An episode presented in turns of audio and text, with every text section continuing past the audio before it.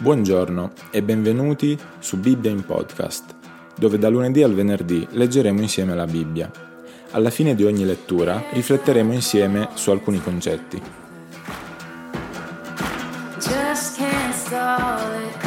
Seconda Corinzi capitolo 12 Bisogna vantarsi? Non è una cosa buona, tuttavia verrò alle visioni e alle rivelazioni del Signore.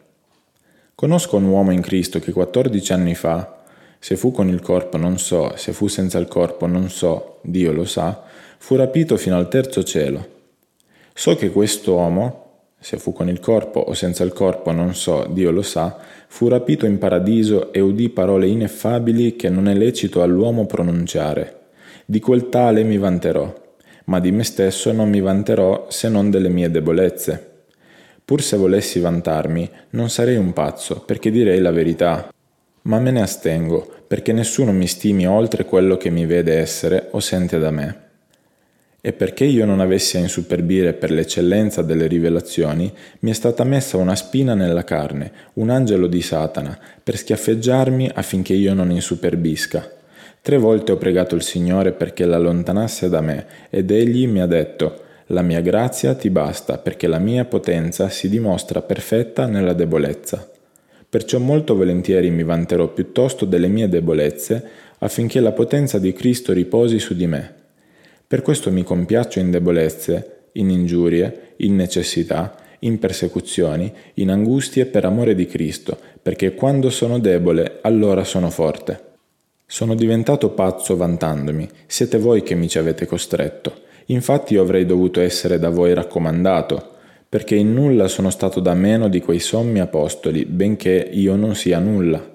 Certo, i segni dell'apostolo sono ancora compiuti tra di voi, in una pazienza a tutta prova, nei miracoli, nei prodigi e nelle opere potenti. In che cosa siete stati trattati meno bene delle altre chiese se non nel fatto che io stesso non vi sono stato di peso? Perdonatemi questo torto.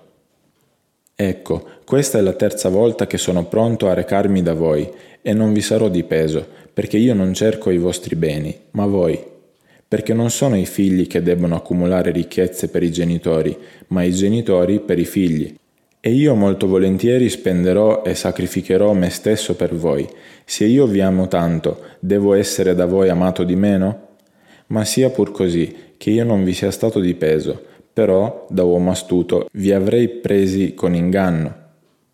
Vi ho forse sfruttati per mezzo di qualcuno dei fratelli che vi ho mandati? Ho pregato Tito di venire da voi e ho mandato quell'altro fratello con lui.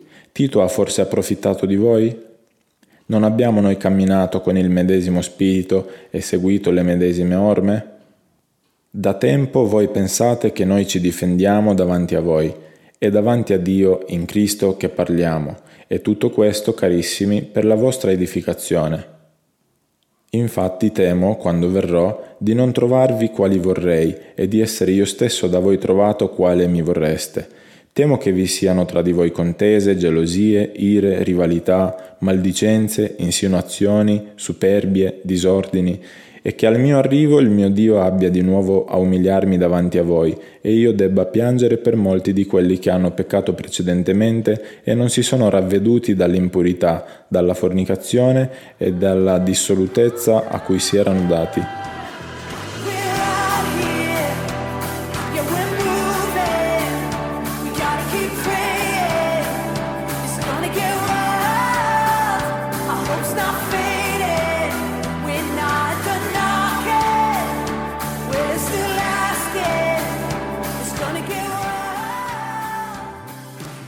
Dall'esperienza vergognosa di essere calato in una cesta passa a un'altra esperienza in cui è stato catturato nel terzo cielo. Verrò a visioni e rivelazioni del Signore. Di questi senza dubbio ne aveva molti dategli dal Signore per confortarlo e fortificarlo. Non avremmo mai sentito parlare di questa grande esperienza spirituale di cui parla ora se non avesse sentito il bisogno di vantarsi a causa dei maestri ingannatori tra i corinzi l'aveva tenuto segreto per sé per 14 anni, una prova della sua umiltà. Nel raccontarci questa esperienza non parla di sé come apostolo, ma come uomo in Cristo. Non era quindi una distinzione imposta su di lui a causa della sua chiamata di apostolo. In quanto uomo in Cristo, cioè uomo celeste, poiché tale è ogni credente, è stato assunto in modo meraviglioso, inesplicabile nella sfera celeste. Paolo era in uno stato né comprensibile a se stesso né spiegabile ai suoi fratelli, eppure conosce bene l'uomo e può attestare le visioni che non è in grado di descrivere. Era lui stesso, ma in una condizione ugualmente distinta dalla natura e dall'ordinaria esperienza spirituale. Aveva, mentre era in questo stato, una facoltà di percezione indipendente dagli organi sia corporei che mentali. Era in questo stato, indefinito da se stesso, rapito nel terzo cielo ed essendo rapito in paradiso, udì parole indicibili che non è permesso all'uomo di pronunciare. Così l'Apostolo, al quale è stata affidata in modo speciale la grande verità sulla Chiesa e sul suo destino celeste, è passato attraverso questa grande esperienza. E tutti coloro che sono in Cristo che costituiscono il corpo di Cristo, alla fine saranno rapiti nelle nuvole per incontrare il Signore nell'aria e stare per sempre con il Signore. Allora conosceremo le parole indicibili.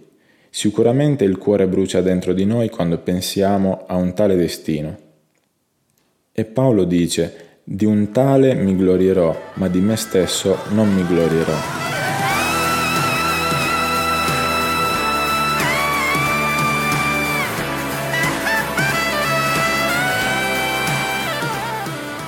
Grazie per l'ascolto.